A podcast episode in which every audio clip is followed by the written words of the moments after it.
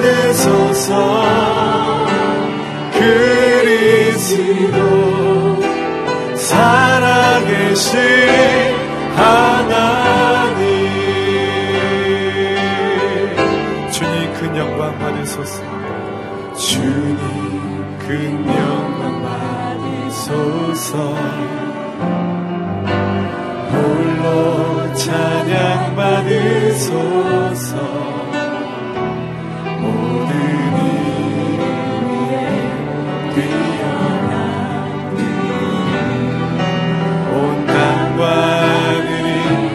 찬양해.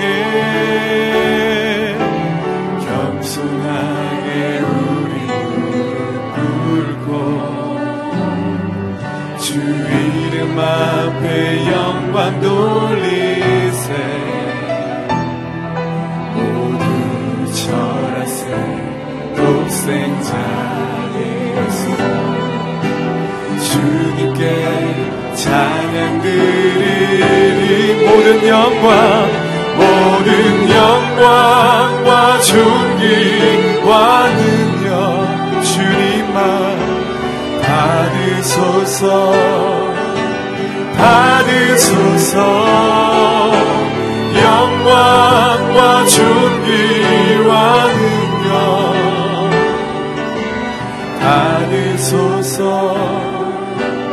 받으소 그리스도 그리스도.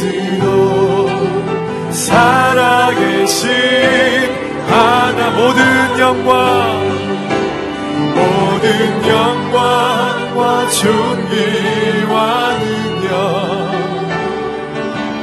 받으소서 받으소서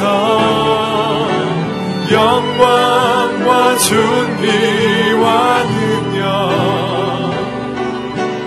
받으소서 받으소서 그리스도 그리스도.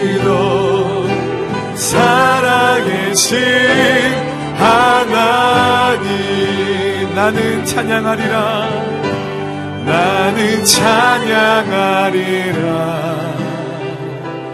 주님 그 이름 찬양.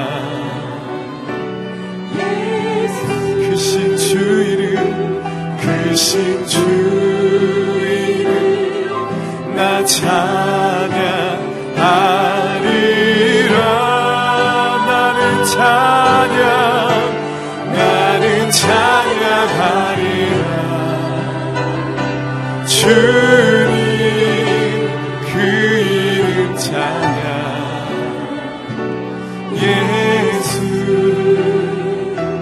크신 주 이름 나 찬양하리라.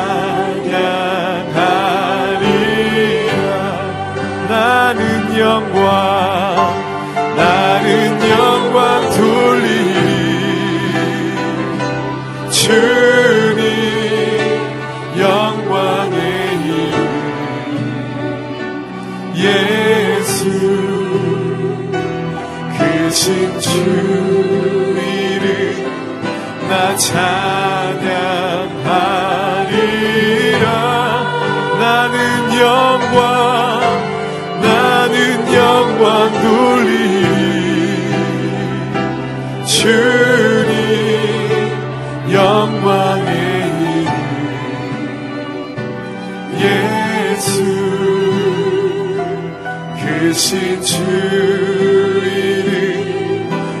찬양하 우리 다시 한번 나는 찬양하리라.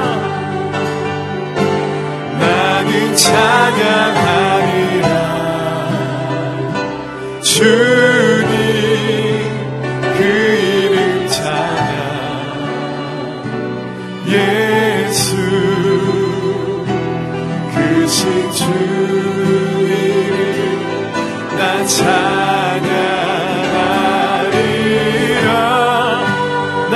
찬양하리라 찬양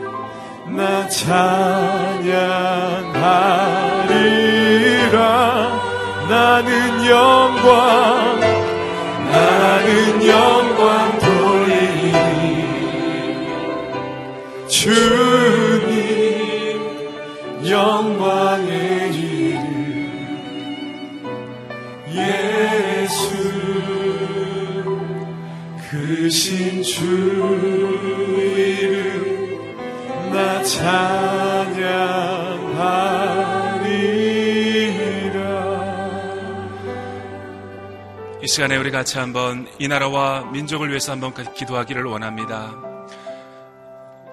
예수 그리스도의 피값으로 사신 교회와 이 민족을 위하여 기도할 때 주님 이 나라를 불쌍히 여겨 주시옵소서 북한 땅을 위해서 기도할 때 주님 칼을 보습으로 창을 낫으로 바꾸게 하여 주시옵시고 다시는 전쟁을 연습하지 않는 나라가 되게 하여 주시옵소서 탐욕과 세속화로 물든 이 남한 땅을 위해서 기도합니다. 주님, 탐욕과 경쟁과 치열한 삶 가운데 눈에 보이는 현실 세계만 강조하는 물질주의적인 세계관과 가치관들이 사라지게 하여 주시옵소서. 주님, 이 나라와 민족이 다시 한번 하나님의 부르심 가운데 반응하여 열방의 제사장이요 하나님의 나라에 하나님 아버지 진리의 파수꾼으로 쓰임 받는 민족 되게 하여 주시옵소서. 이 나라와 민족을 위해서 이 시간 두 손을 들고 주여 한번 외치고 통성으로 기도하겠습니다. 주여 살아계신 하나님 아버지 감사합니다. 하나님 예수 그리스도의 보혈로 이 나라와 민족을 피값으로 사주시고 하나님 아버지 이름도 빛도 없이 죽어간 수많은 선교사님들의 헌신으로 하나님 아버지 이 나라 민족이 재건되게 하여 주심을 감사합니다. 하나님 아버지 다시 한번 이 땅을 위하여 기도할 때에 하나님 아버지 핵과 미사일로 이 나라를 하나님 아버지 한반도의 여러 가지 정세를 어렵게 만들고 있는 북한 땅을 위해 기도합니다. 하나님 저들이 돌이키고 회개하고 하나님 다시 한번 복음으로 새로워지는 민족이 되게 하여 주시옵소서. 하나님 아버지 이 남한 땅을 위하여 기도합니다. 탐욕과 세속화 물질주의로 하나님 아버지 만연된 이 나라 민족을 불쌍히 여겨 주시옵시고 다시 한번 주님 품으로 돌아가는 민족 되게 하여 주시옵소서.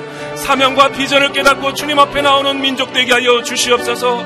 하나님 아버지 가정이 회파되고 사회가 무너지고 하나님 아버지 탐욕스러워지는 이 나라 민족을 불쌍히 여겨주시고 하나님 아버지 오갈 데 없는 청소년들을 불쌍히 여겨주시고 가정이 무너지고 있는 이 나라와 이 사회와 이 현실을 불쌍히 여겨주셔서 다시 한번 하나님의 말씀을 듣고 하나님을 경외하는 민족으로 이 나라와 민족을 변화시켜 주시옵소서 하나님은 푸르고 푸른 그리스도의 계절이 오게 하여 주시옵소서. 하나님 아버지 이 나라 민족을 불쌍히 여겨 주시옵소서.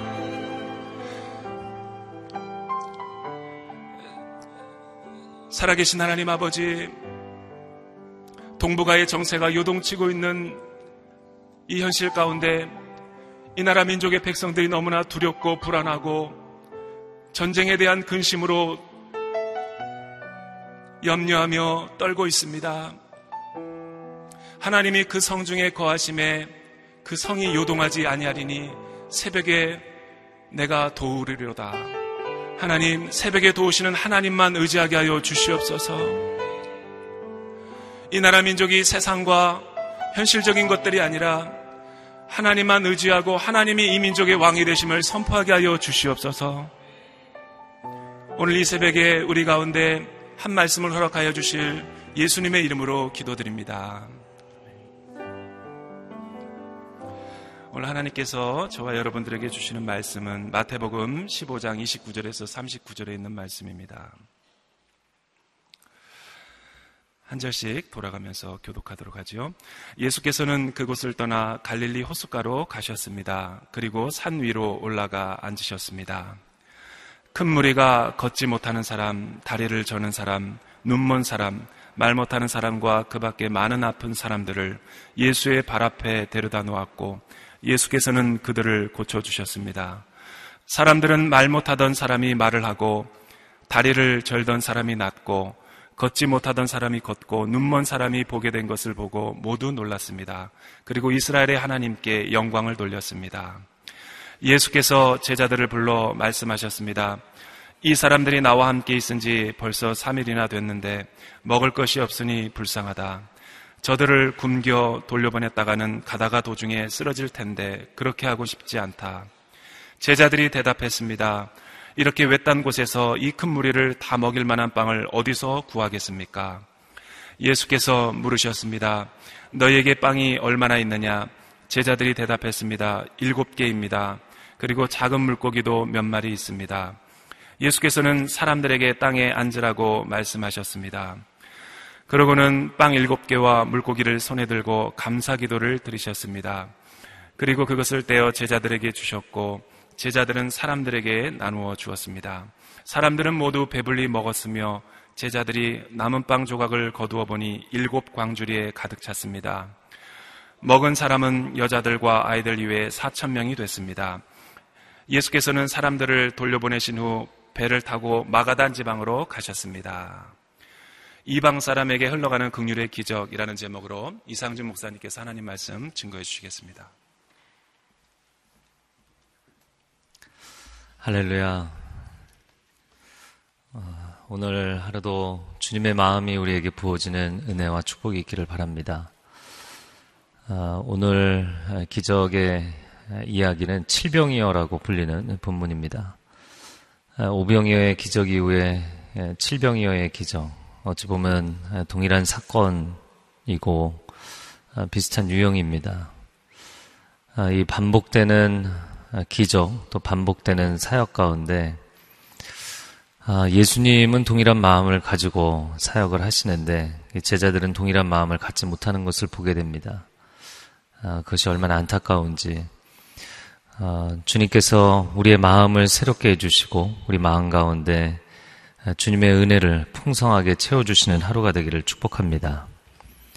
오늘 말씀을 같이 읽어보겠습니다. 29절, 30절 두 절 말씀을 읽겠습니다. 시작. 예수께서는 그곳을 떠나 갈릴리 호숫가로 가셨습니다. 그리고 산 위로 올라가 앉으셨습니다. 큰 무리가 걷지 못하는 사람, 다리를 저는 사람, 눈먼 사람, 말 못하는 사람과 그 밖에 많은 아픈 사람들을 예수의 발 앞에 데려다 놓았고 예수께서는 그들을 고쳐 주셨습니다. 아, 예수께서 그곳을 떠나셨다. 예, 어제 본문에 두루와 시돈 지역으로 가셨던 예수님이시죠. 아, 그래서 아, 그 수로 보니게 시리아 페니키아 지역으로부터 나오셔서 갈릴리 호숫가로 돌아오시는 예수님을 보게 됩니다. 산 위에 오르셨는데 30절에 큰 무리가 찾아왔다. 아, 마태복음 15장이죠. 이미 예수님의 사역이 아, 많이 활성화되어 있고 또 많은 사람들에게 알려져 있었기 때문에 예수님을 또 사랑하고 존경하고 또 보고 싶고 또 그분의 도우심을 받고 싶은 수많은 사람들이 찾아왔다는 것입니다.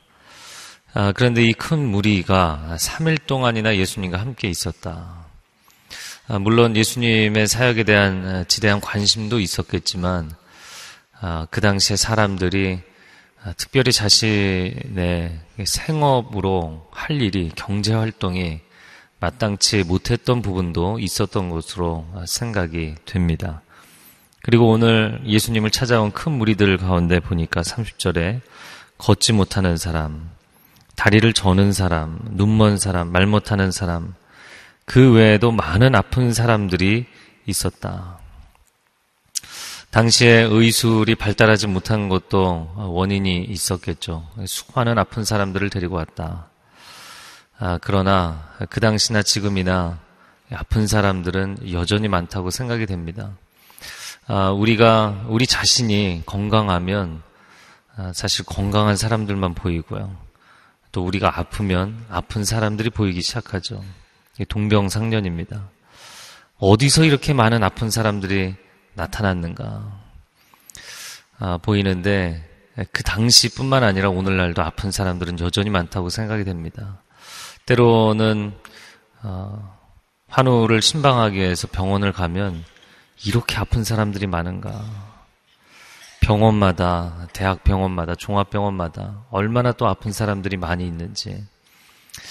아, 그뿐만이 아니라 아, 육신의 질병을 겪는 사람들뿐 아니라 마음의 병이 걸려서 아픈 사람들이 또 얼마나 많은지 모릅니다. 자폐와 우울로 인하여서 문 밖으로 나오지 못하는 아, 다리를 다쳐서가 아니라 마음을 다쳐서 걷지 못하는 집 밖으로 걸어 나오지 못하는 또 다리를 저는 것이 아니라 마음을 절며 감정과 생각이 마치 이렇게 아, 음반을 돌리면 이 판이 튄다 그러잖아요. 아, 판이 튀는 것처럼 이렇게 마음을 절고 있는 아, 그렇게 해서 인생을 사는 사람들. 육신의 눈이 먼 것이 아니라 영적으로 눈이 먼 사람들. 그리고 말 못하는 사람들, 두려움 가운데 말을 못하는 사람들, 사랑의 언어를, 생명의 언어를 그 입에서 내지 못하는 사람들, 마음이 병들고 영혼이 병들고 인생이 병든 수많은 사람들이 있습니다. 아, 사실 많은 사람들을 만나는 자리가 목회자의 자리라고 생각이 되는데요. 사람들을 만날 때마다 느끼는 것은 어, 정말 멀쩡한 사람은 하나도 없다. 완벽한 사람은 하나도 없다. 다 문제가 있고 다 어려움이 있고 아, 저 사람은 정말 어, 글쎄 목사가 이렇게 생각하면 이상하겠지만 굳이 복음이 필요하지 않을 만큼 너무나 행복하게 잘 사는 것 같다. 근데 그런 사람들 만나봐도 다 어려움이 있고 눈물이 있고 내가 스스로 해결할 수 없는 고통이 있어요. 여러분, 그러나 오늘 그 모든 문제를 가지고 있는 사람들 예수님을 만났을 때 그들이 다 치유함을 얻은 줄로 믿습니다. 주님이 그들을 외면하지 않으셨다는 것이죠. 자, 31절 32절 말씀 같이 읽어보겠습니다. 시작.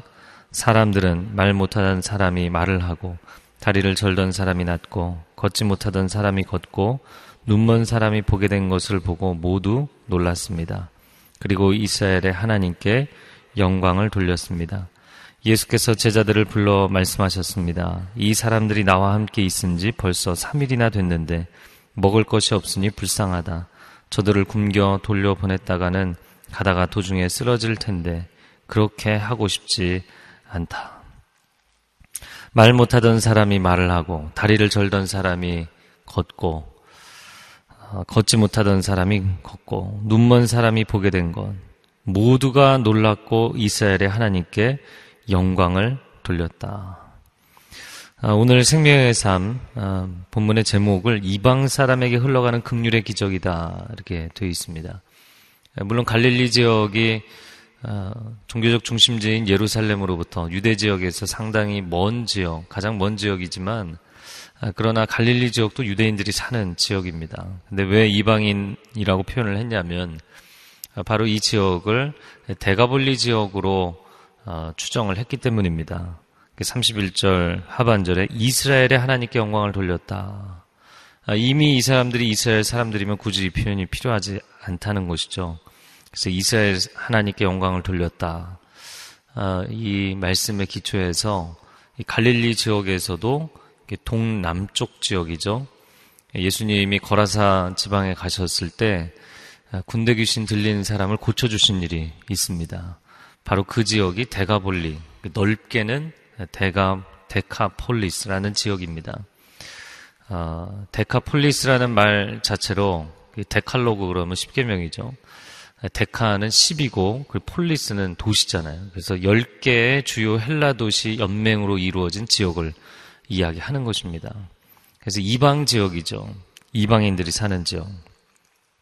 그 가운데서 예수님이 3일 동안을 어, 사역을 하면서 어, 사람들 가운데 놀라운 치유의 이적을 행하셨다. 그래서 두로와 시돈의 여인 바로 뒤에 이 대가볼리 지역의 치유 이적을 보면 예수님께서 그 여인 안에 있는 간절한 믿음의 고백을 끌어올리셨다는 것을 또 한 번 확인을 할 수가 있습니다. 여기 수많은 이방인들을 주님이 치유해 주시는 장면이죠. 자, 모두가 놀랐고 모두가 하나님께 영광을 돌렸습니다. 그러면 해피엔딩이죠. 그래서 어찌 보면 이 이야기라는 것은 내러티브, 이야기체는 쭉 이야기가 진행되다 보면 끝나는 분위기가 있잖아요. 우리가 전화 통화를 하다가도 아 이제 대화가 이제 마무리 되어 가는구나. 아, 마무리 되어 가는 분위기인데 해피엔딩으로 끝나는 분위기인데 그 다음에 어디셔널하게 그 외에 덤으로 또 예수님이 이야기를 전개를 하신 거예요. 사역이 여기서 끝나고 해피엔딩으로 마무리될 수 있었는데 예수님은 여기다가 좀 더 진도를 나가십니다.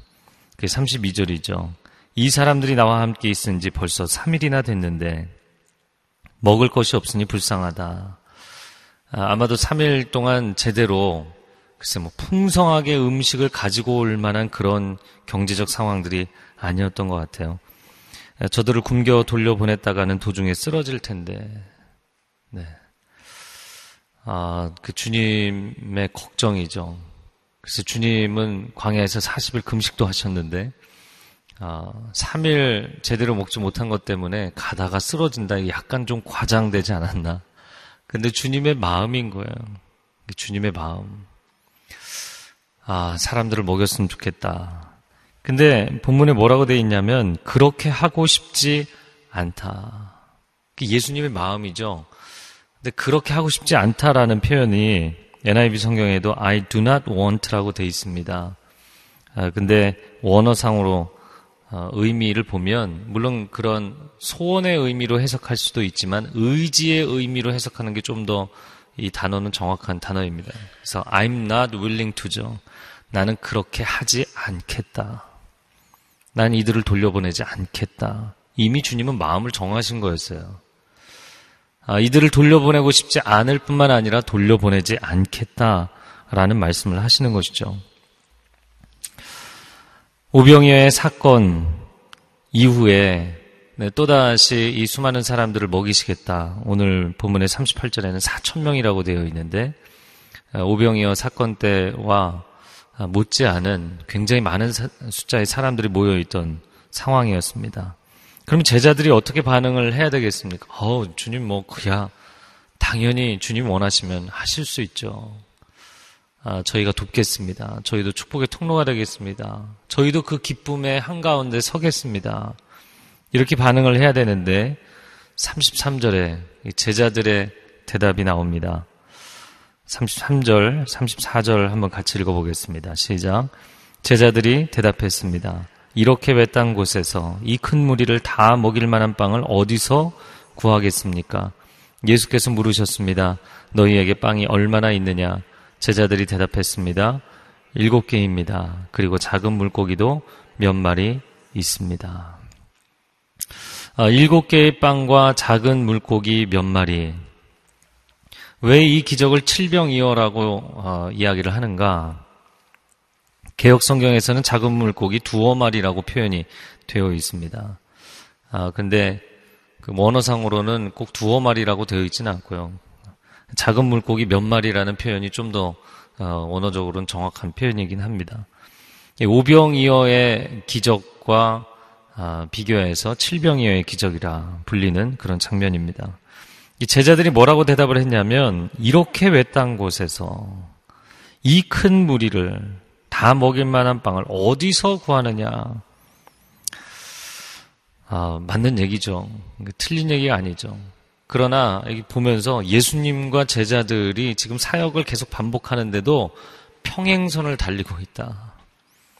예수님은 늘좀 지나칠 만큼의 극률과 사랑 저렇게까지 하실 필요가 있나 싶을 정도의 그런 극률과 사랑으로 사람들을 대하셨는데 제자들은 그렇게까지 해야 되느냐 라는 이런 마음의 태도 아, 지금 상황을 보건데 그건 불가능하다. 그것은 도를 넘는 것이다. 이런 태도가 끊임없이 평행선으로 가고 있는 거예요. 글쎄요, 그 예수님이 볼 때는 제자들이 야 정말 변하지 않는다 이렇게 보일지 모르겠지만 또 제자들 입장에서는 우리 주님이 너무 고집이 세시다 변하지 않는다 이렇게 생각할 수도 있겠죠. 여러분 이 많은 사람들을 외딴 곳에서 어, 어, 먹인다라는 것 자체는 굉장히 불가능한 얘기죠. 오늘날로 이야기를 해도 불가능할 것입니다. 만약에 제가 이 새벽 예배 끝나자마자 여기 오신 분들 글쎄 한 300명 한 되는 분들을 아침 식사를 어디 가서 대접을 하겠다. 라고 만약에 이야기를 해도 아무도 안 믿으시는군요. 여러분, 식당 잡기도 어려울 겁니다. 이 새벽에 300명은 어디 식당을 예약을 하겠어요? 어디 가서 잡겠습니까? 여러분, 대낮이라 할지라도 만약 큰 집회를 하는데 지금 4천 명이 앉아 있어요. 그러면서 그 4천 명을 갑자기 빵을 먹이겠다고 생각해 보세요.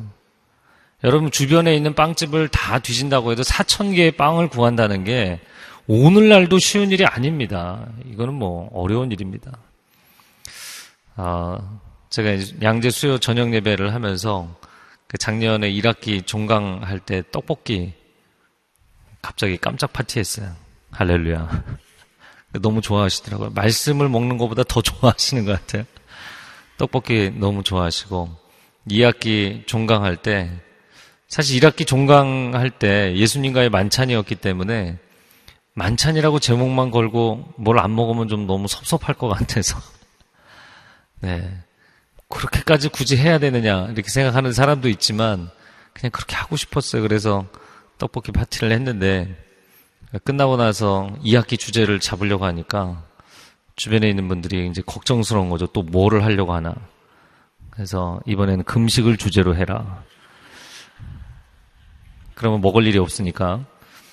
아, 그런데 그 역전 인생이라는 주제를 가지고 한 학기 같이 은혜를 나누고 나서 날씨가 춥고 아, 그 추위를 뚫고 그 밤에 하나님 앞에 예배하러 온 사람들이 너무나 소중하잖아요. 사랑스럽고.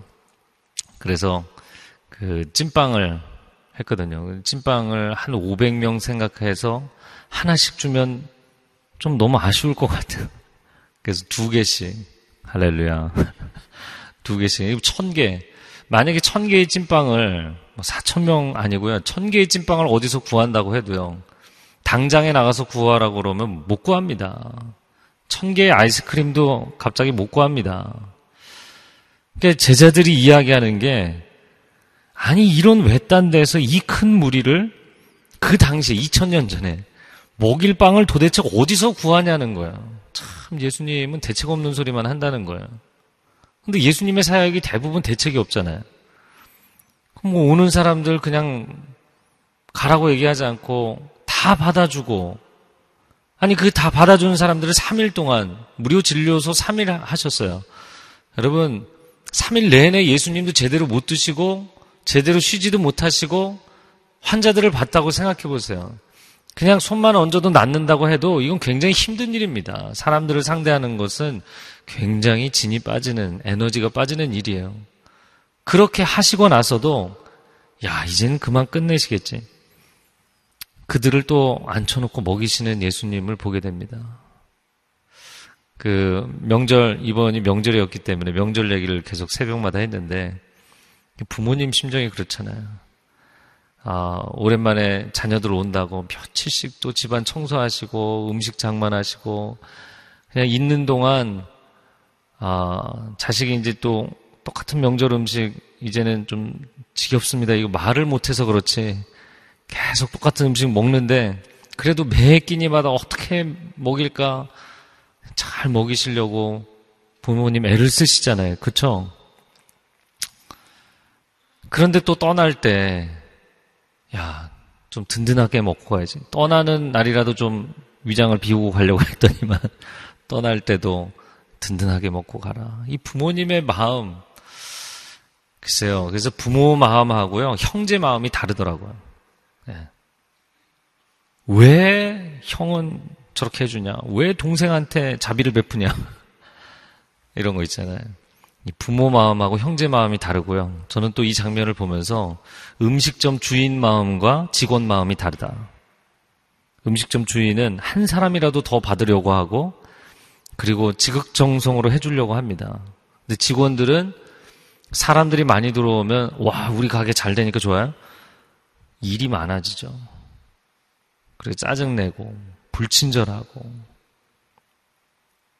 늘상 보는 사람들인 거예요. 매일 밀려 들어오는 손님들인 거예요.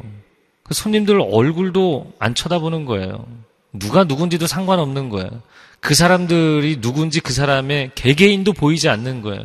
그러나 주님은 그 한 사람 한 사람이 보이시고 그 한 사람 한 사람이 소중하고 그 한 사람 한 사람의 문제에 집중하시고 그들의 배고픔에 안타까워하시고 영혼 구원하러 오신 분이 사람들 배가 고픈 것까지 안타까워하셨어요.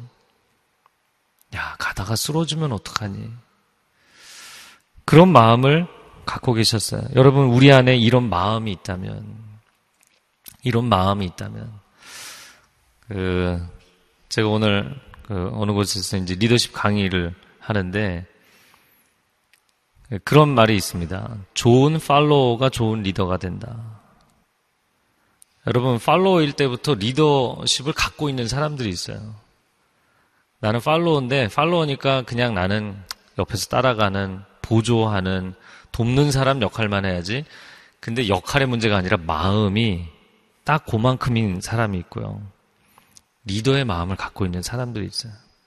아, 더 해주고 싶고, 더 잘해주고 싶고, 잘 이끌고 싶고, 그런 마음을 가진 사람, 마음을 가진 사람이 포지션에 올라야 나라의 정치도, 교회 목회도, 회사의 기업 경영도 축복이 있는 줄로 믿습니다. 그래야 흘러넘치는 것이거든요. 근데 포지션에는 있는데 마음이 없는 사람. 이런 사람들이 항상 사고를 치고 공동체를 어렵게 하고 조직을 힘들게 만듭니다. 여러분 제자들이 자신들은 그렇게 생각했을 거예요. 와, 우리 주님 대단한 일을 하고 계시고 우리도 엄청난 축복의 통로가 되고 있다. 아니요. 끊임없이 그들은 발목을 잡고 있었죠. 예수님 곁에 있으면 그들이 매우 거룩한 것으로 생각하고 아, 예수님 곁에서 같이 사역하면 그들도 엄청난 블레싱이 되어주는 것처럼 착각했을 것입니다. 그러나 그들은 포지션에 있었지만 마음이 없는 사람들이었어요.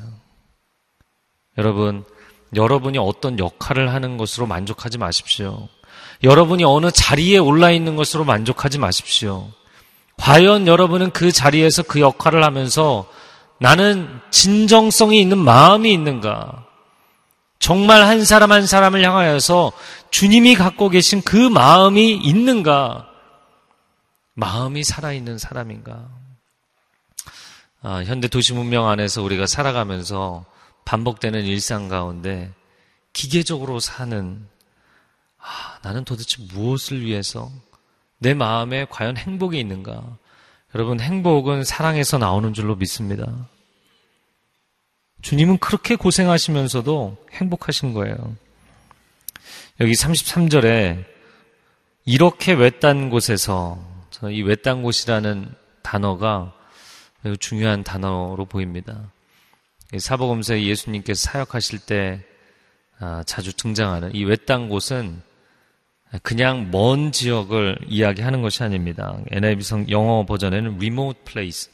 그래서 어, 먼 지역이다라고만 되어 있는데 어, 실제로 단어의 의미는 광야를 의미하는 것입니다. 광야, wilderness, 돌짝밭, 광야, 먹을 곳이 없고 인가가 드물고 사람들의 통행이 적은 곳. 그런 광야를 이야기하는 거예요. 여러분, 제자들의 불신앙이 반복이 되고 제자들의 마음에 사랑이 없고 무정하고 무감동한 그럼 그들의 마음의 상태가 반복이 되는데 예수님은 그들을 꾸짖지 않으시고 또 예수님은 변하지 않는 그들을 향해서 반복적으로 기적을 일으키시고 똑같은 패턴의 기적을 일으키시고 그리고 이번에도 야 지난번에 너희들 손에서 어, 음식이 나갈 때 나누어질 때 늘어나지 않았느냐. 그 기적의 감동을 맛보고 나서 또 그러느냐. 야 이번엔 안 되겠다. 너희들 옆으로 좀 비켜봐라. 그 예수님이 혼자 하지 않으셨어요. 오늘 본문에도 또 똑같은 패턴으로 제자들에게 주시고 제자들의 손으로부터 사람들에게 나눠지게 하셨어요 그리고 제자들의 손에서 사람들에게로 갈 때 그때 기적이 나타나게 하셨어요. 할렐루야. 우리는 이사야서의 그 메시아 환상에 대한 찬양을 하잖아요. 사막에 샘이 넘쳐 흐르리라. 사막에 꽃이 피어 향내리라. 주님이 다스리는 그 나라가 되면은 사막이 꽃동산들이 이사야 11장의 그 메시아 환상에 대해서 노래를 부르잖아요. 여러분 거룩한 환상이 있는 신앙이 되기를 축복합니다. 근데 문제는 노래는 하는데 과연 사막에 꽃이 필 거라고 정말 믿느냐는 거예요. 정말 이 황무지에, 이 광야에 놀라운 기적이 주님을 만나면 그 황무지에 꽃이 피는 열매 맺는 기적이 나타날 것을 믿는가? 광야가 꽃밭이 되는 환상. 사막에 물길이 열리는 환상, 그런 환상을 정말 우리는 꿈을 꾸는가? 여러분, 환상을 가지고 꿈을 가지고 있을 뿐만 아니라 그 기적의 주인공이 되는 삶을 사시기를 주님의 이름으로 축복합니다. 사실 세상의 그 어떤 기적보다도 사람이 변하는 기적이 가장 큰 기적이죠. 그래서 예수님께서 이 사람들을 극률히 여기신 것도 있지만 제자들을 어떻게든 훈련하고 그들의 마음을 바꿔주시려는 의도도 분명히 있었다고 보입니다. 어, 사실 목회자로서 사역을 하면서 이 반복되는 사역, 이 반복되는 사역 속에 마음의 감동을 잃어버리면 이거는 껍데기에 불과한 것이죠. 하나님 앞에 마음을 구합니다. 하나님 사역을 더 잘하게 해주십시오가 아니라 하나님 마음을 주님 닮은 마음을, 주님의 마음을 내게 허락해 주십시오. 그 마음이 아니면 그냥 그 자리에서 그 역할을 하는 것 외에는 아무런 의미가 없어요. 여러분, 여러분의 자리에서, 여러분의 부르심의 자리에서, 과연 여러분은 그 마음을 갖고 있는가? 여기는 외딴 곳이고 척박한 땅이기 때문에 안 된다고 이야기를 하는 것인가? 아, 제가 캐나다 밴쿠버 갔을 때 이민사회 어렵다. 이민사회는 기본적으로 사람들이 교회 생활 열심히 하기 어렵다. 근데 제가 거기도 살아보고 여기도 살아보니까 사람 사는 게 어려운 건 다 똑같은 것 같아요. 어찌 보면 시간적으로 타이트하게 바쁘게 사는 거는 한국, 이 서울에 한국에 사는 사람들이 더 바쁜 것 같아요. 그런데 이 압박감이죠. 아, 낯선 땅에서 주류 사회로 들어가지 못하고 이방인으로 살아가는 그 사람들의 긴장감이 있어요. 항상 긴장감이 있어요. 그래서 이제는 웬만큼 안정이 됐다고 생각이 돼도 늘 긴장감이 있어요. 그렇기 때문에 하나님 앞에 이 손을 이렇게 펴지 못하고 맡겨드리지 못하고 사는 거죠. 아, 그래서 그 저는 이민교회 목회는 그때는 처음이었기 때문에 그 LA에서 컨퍼런스가 있어서 모임을 하고 그러고 올라갔는데 거기서 만난 그 이민교회 목회를 오래 하신 목사님들이 저에게 그런 조언들을 해주셨어요. 절대로 선교 열심히 하지 마라. 선교 열심히 하다가 갈라진 교회가 한둘이 아니다.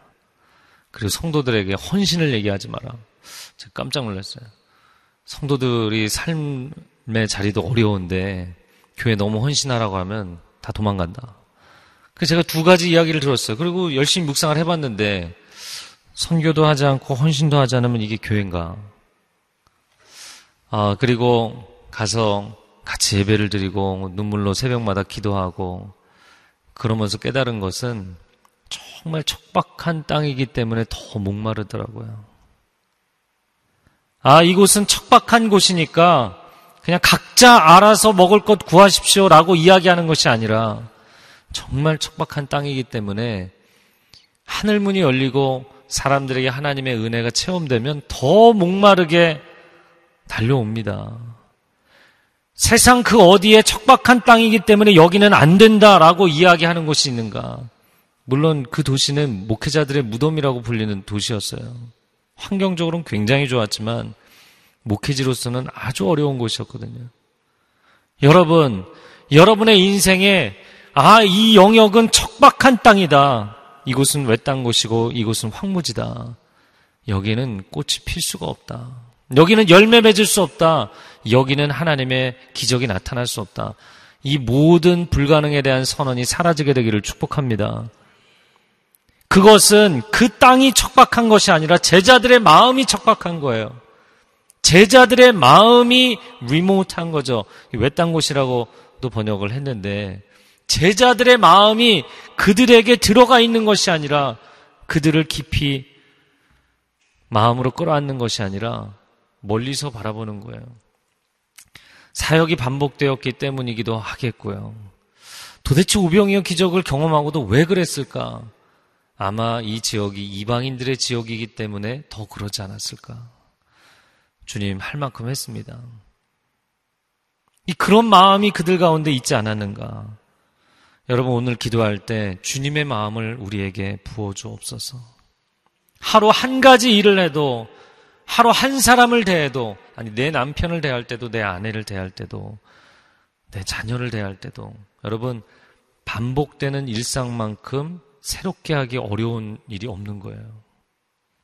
그래서 가족은 가족을 돕기가 어려운 겁니다. 그래서 가족은 가족에게 야, 우리 좀 새롭게 시작해보자. 이 얘기를 하기가 어려운 거예요. 가정 예배를 안 드리던 집에서 야, 우리 가정 예배 드려보자. 이 얘기를 하기가 힘든 거예요. 아니, 엄마의 삶을 우리가 아는데 아빠 그동안 안 그러다가 왜 갑자기 그러세요? 일상을 바꾼다는 것처럼 쉬운 일이 어려운 일이 없는 것입니다. 그러나 여러분 마음을 새롭게 하십시오. 반복되는 자리, 반복되는 사역, 반복되는 사람과의 관계에서 하나님이 오늘 새 마음을 부어주시기를 축복합니다. 마음을 새롭게 하면 모든 것이 새로워집니다. 그러나 새로운 사건, 새로운 환경, 새로운 기적을 보아도 마음이 새로워지지 않으면 그 인생은 전혀 새롭지 않아요. 오늘도 또 주님이 기적을 행하셨지. 3일 내내 이 병자들이 고침을 받는 것을 보면서도 제자들은 옆에서 졸고 있었는지 모르겠어요. 또 주님이 수많은 환자들을 고치고 계시지라고 생각했을지 모르겠어요. 익숙해지는 것처럼 무서운 것이 없습니다. 어, 사랑하는 주님, 우리가 영적인 매너리즘에 빠지지 않게 하여 주옵소서. 하루하루가 하나님이 허락하신 소중한 선물인 줄로 믿습니다. 하루 한 시간도 하나님이 우리 호흡 걷어가시면 우리는 살 수가 없는 존재입니다. 하나님이 한 번의 호흡을 주신 것도 축복이고, 단 한 시간을 사는 것도 하나님의 생명이 내게 부어진 것인 줄로 믿습니다. 어찌하여 마음이 굳어져 있느냐? 어찌하여 마음이 새롭지 못하고, 그 많은 주님의 도우심과 기적을 이미 경험한 내가 왜 마음이 굳어져 있느냐 주님이 우리에게 말씀하십니다. 주님 우리 마음을 새롭게 하여 주시옵소서. 사람을 대할 때 우리 마음이 새로워지게 하여 주옵소서. 아픈 자들을 볼 때 우리의 마음이 새로워지게 하여 주시옵소서. 내 아내가 오랫동안 우울해하는데 내 남편이 오랫동안 집에 들어오면 말 한마디도 없이 나에게 무관심하다고만 원망하는 것이 아니라 그 힘든 인생의 무거운 짐을 지고 가는 그 남편의 마음을 깨어져 있고 상처받은 우리 자녀들 왜 너는 그 자리에서 일어나지 못하냐고, 왜 반복된 그 자리에서 일어나지 못하냐고 이야기하지만 사실 그렇게 이야기하는 부모의 마음이 5년째, 10년째 변하지 않고 똑같기 때문에 아이도 똑같은 자리에 있지 않은지. 오, 하나님, 우리의 마음이 새로워지게 하여 주시옵소서, 변화되게 하여 주시옵소서, 주님의 마음을 우리에게 부어 주시옵소서, 우리 두 손을 들고 주여 삼창을 기도하겠습니다. 주여, 주여, 주여, 오 사랑하는 주님, 매일 강단에 서지만 주님 새 마음을 허락하여 주시고 새 영을 부어 주시고 새 노래를 부를 수 있게 하여 주시옵소서. 하나님 동일한 자리에서 동일한 역할을 하는 것으로 끝나지 않게 하여 주시고 주님의 마음을 부어 주시옵소서. 주님, 매일같이 똑같은 사람들을 만나시면서도 늘 문제가 많은 사람, 병든 사람들을 만나시면서도 그들을 향해서 극률의 마음이 멈추지 않으셨던 주님, 그들을 불쌍히 여기셔서 3일 내내 치료해 주시고도 그들이 가면서 쓰러질까 걱정된다고 나는 그들을 돌려보낼 수 없다고 말씀하시는 주님, 그 주님의 마음을 우리에게 부어 주시옵소서.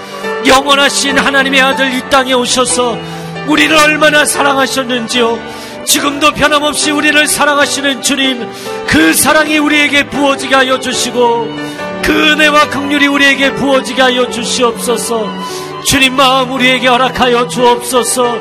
주님의 마음을 우리에게 허락하여 주시옵소서. 남편을 대할 때, 아내를 대할 때, 새 마음을 허락하여 주시옵소서. 눈물을 허락하여 주시옵소서. 긍휼을 허락하여 주시옵소서. 아직도 하나님께로 돌아오지 아니하는 부모님을 대할 때, 오 주님 우리의 마음을 새롭게 하여 주시옵소서.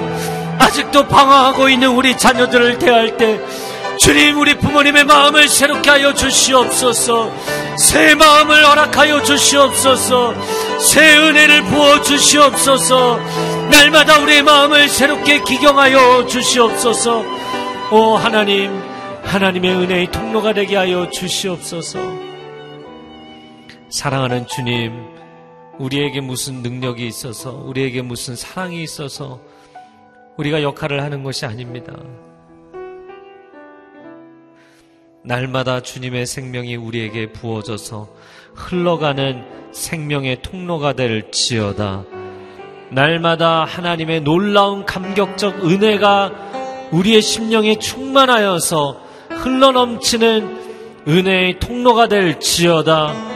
오 하나님 날마다 우리에게 성령의 감동하심과 예수 그리스도의 그 십자가의 보혈에 구원의 능력, 생명의 능력을 충만히 부어 주시어서 우리를 만나는 모든 사람들이 치유되고 회복되는 역사가 나타나게 하여 주시옵소서. 우리가 눈물로 손을 얹고 기도할 때 치유의 역사가 나타나게 하여 주시옵소서. 회복의 역사가 나타나게 하여 주시옵소서. 단순한 사역이 아니라 생명이 흘러가며 사랑이 흘러가며 주님의 마음이 흘러가는 역사가 있게 하여 주시옵소서.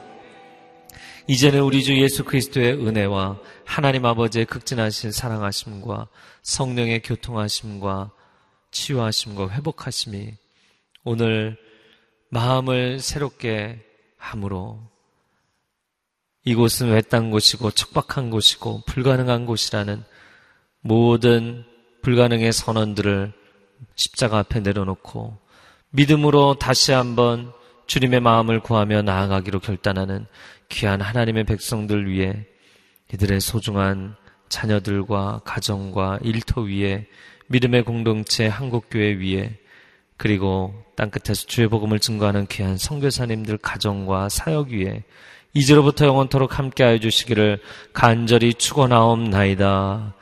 아멘.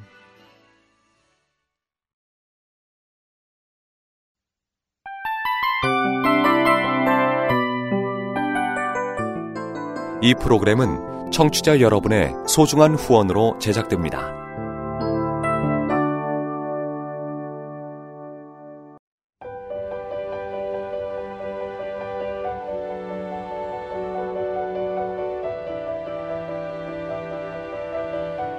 세상에는 수많은 교회들이 있지만 더 깊이 있는 말씀 강해를 찾기 위해 크기로만 교회를 선정하지 않습니다.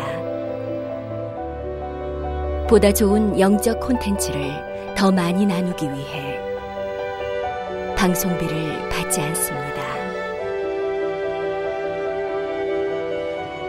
1년 365일 복음만 전하고 싶어서 우리는 광고를 하지 않습니다. 온누리의 복음을 땅끝까지 CGN TV와 함께 땅끝 성교사가 되주세요